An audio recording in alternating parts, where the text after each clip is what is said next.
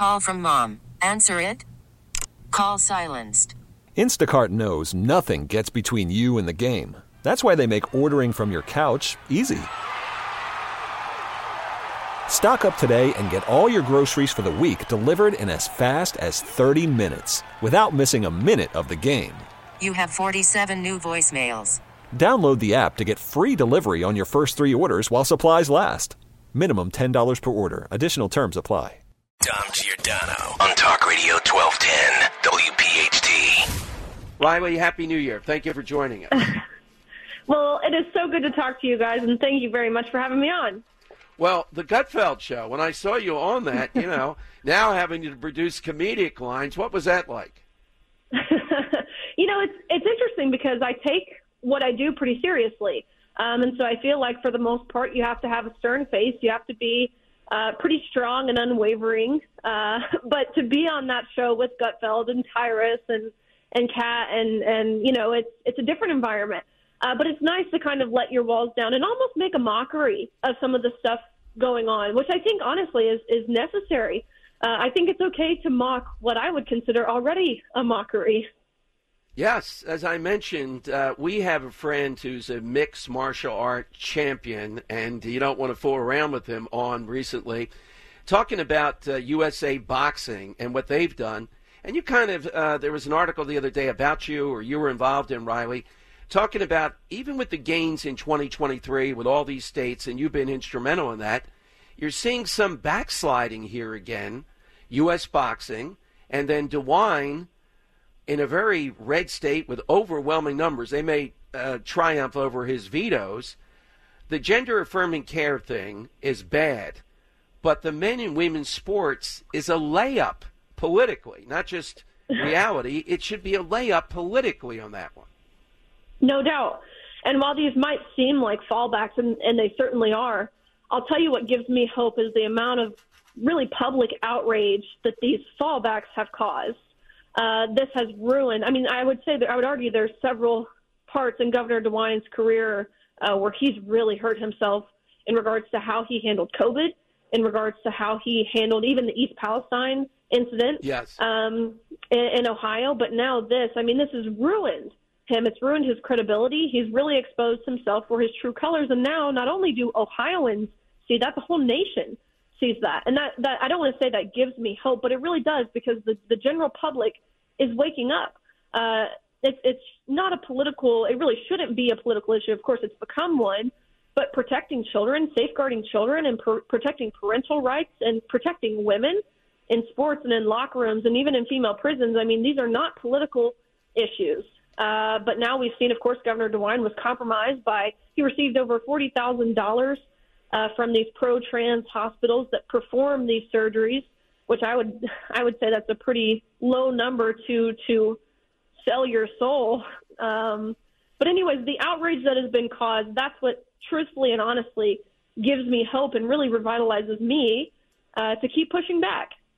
Well, we see a story in California today. Joe Concha had it. I'm not sure. You're doing various things.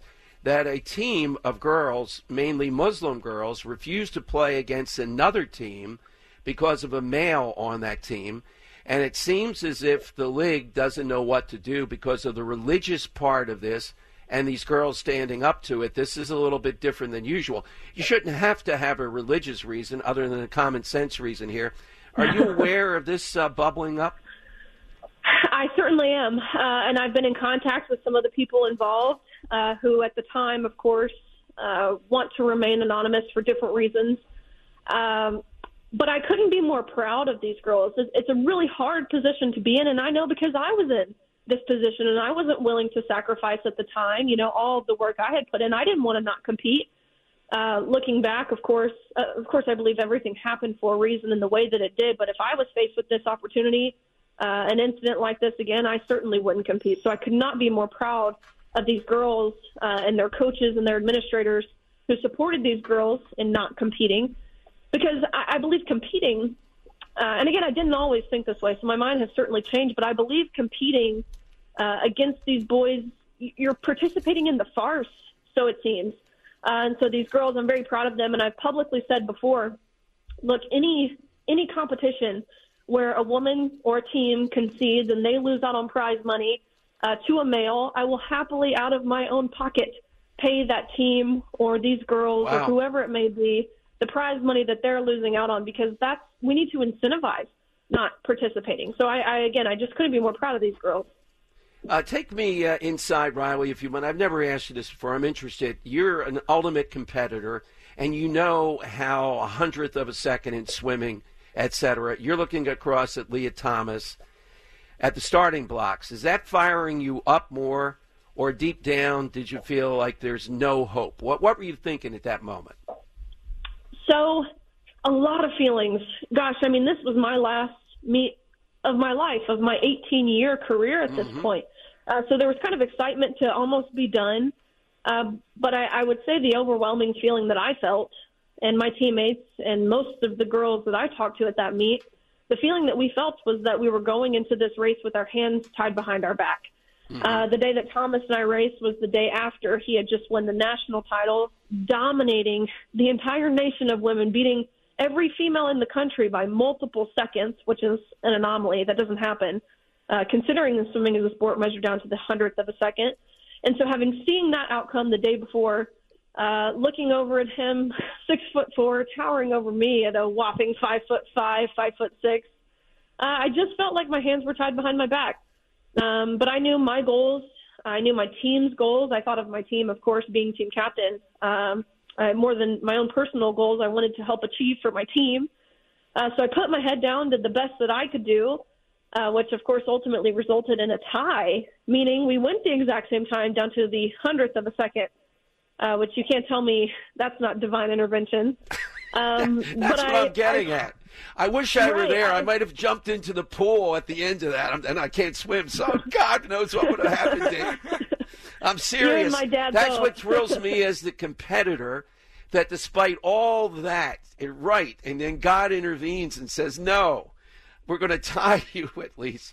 They, of course, then have to give the trophy to Lia Thomas, not to you. They didn't have enough because of the tie. We know that, right?